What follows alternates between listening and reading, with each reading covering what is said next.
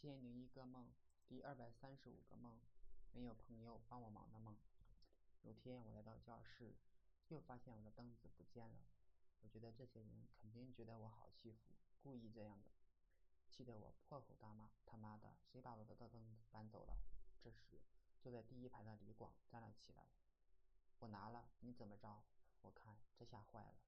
李广的朋友很多，我们班就好几个，其他班也有。这下我可是麻烦了，不过这时候可了，可不能拉了面子，怎么着也要撑着，大不了被他们打一顿，后来就不了了之了。再后来学校放假了，我准备去北京打工，本来有个朋友说要接我去火车站的，后来他爽约了，也没有通知我，而我在宿舍等了很久，眼看就要五点了，只能打包行李准备叫摩的去车站，可是。听说北京很冷，所以我带了两床被子和一床褥子，还有一大包衣服等杂物。这下我可犯难了，褥子最好带，可是太薄；被子是很厚，但是不好带。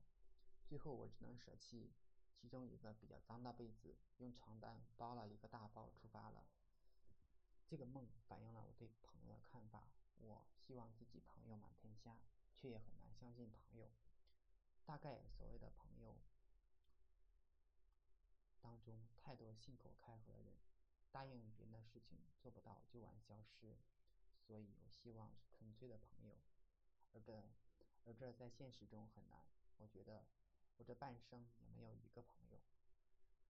大概为朋友两肋插刀的朋友，只存在影视作品里，现实中的朋友大概只是利益关系。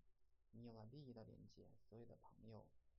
终将消亡，而利益这东西，如今变化也很快。今天有利益是朋友，他日又因为利益抛弃朋友，所以大概没有永恒的朋友，只有永恒的利益。